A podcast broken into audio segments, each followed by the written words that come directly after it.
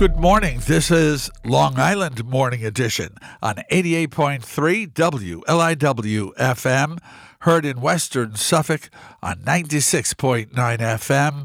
I'm Michael Mackey. A major winter storm is bearing down on Long Island that could bring nearly a foot of heavy, wet snow and a hazardous morning commute. Most school districts, libraries, government offices, and some businesses have closed in advance of the storm, which began overnight as rain and is expected to bring Long Island's highest snowfall total in two years. That could mean treacherous roads and regional power outages. The National Weather Service, which declared a winter storm warning for Long Island from 4 a.m. through 6 p.m. today, called for a rain and snow mix to turn into heavy snow around dawn, right after 7 a.m. We're approaching that point now, when temperatures will drop sharply. A coastal flood advisory is also in effect for the East End as well as for southwest Suffolk County.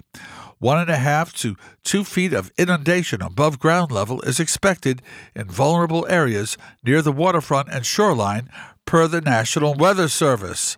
The National Weather Service forecasts rain, snow, and sleet, becoming all snow after 7 a.m. today. The snow could be heavy at times, temperatures hovering in the mid 30s.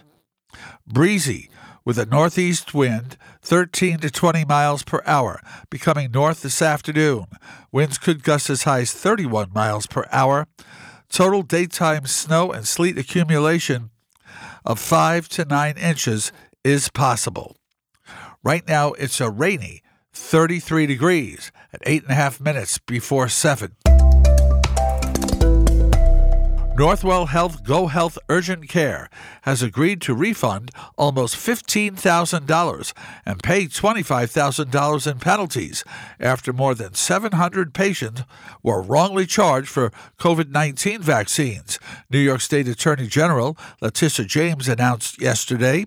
John Valenti reports on Newsday.com that in a statement, James said that due to administrative errors, 731 patients at Northwell Health Go Health urgent care centers were charged approximately $28 per vaccine dose, and 451 patients or their guarantors made out of pocket payments for charges they should not have been billed for, according to the New York State Attorney General's office.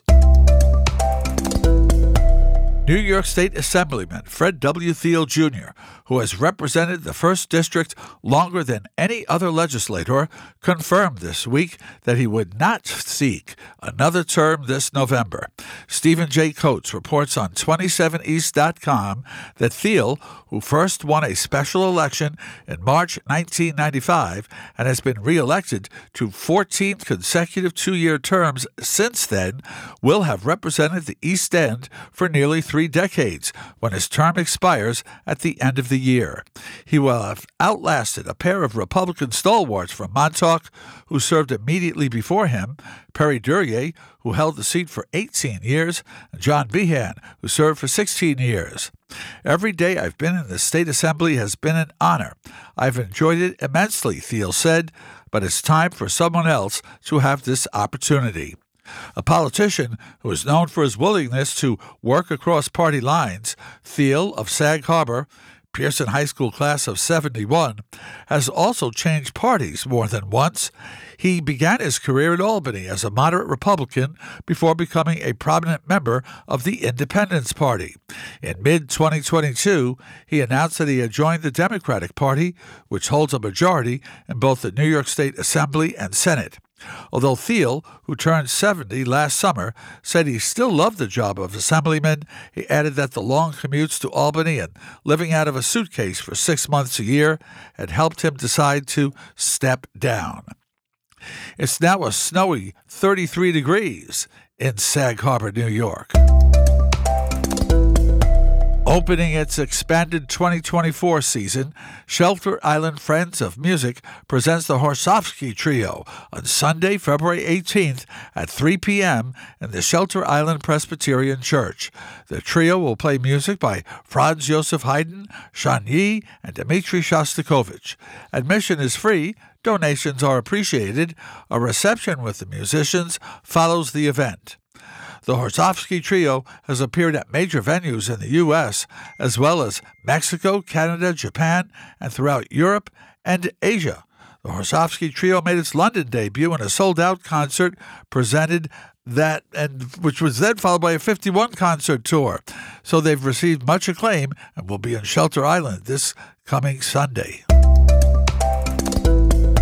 Thomas Schultz remembers moving with his family to Medford in 1973 and wading into bays off the South Shore to catch shiners and seahorses, tiny fish, in a rich habitat that included an abundance of clams. By then, Long Island's oyster population was all but gone following decades of overharvesting. But with the expansion this month of a Bellport Bay shellfish management area where harvesting is barred to allow oysters to grow into maturity, a process that takes up to three years, efforts to rebuild the bay's bivalve population took another step forward, he said. Carl MacGowan reports on Newsday.com that restoring Bellport Bay's and Long Island's oyster industry is an essential part of local culture and the regional economy, said Schultz, 57, co founder of the nonprofit Friends of Bellport Bay. It was an industry that was largely lost decades ago because of overfishing and nitrogen pollution caused by untreated sewage from cesspools, experts have said.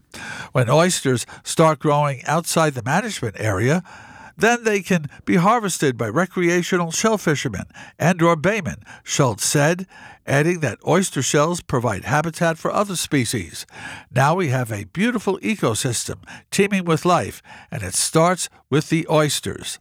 The Brookhaven Town Board voted 7 to 0 on February 1st to double the size of the shellfish management area 30 yards off the coastline the village of Bellport. This has been Long Island Local News on Long Island's only NPR station, WLIW FM. I'm Michael Mackey.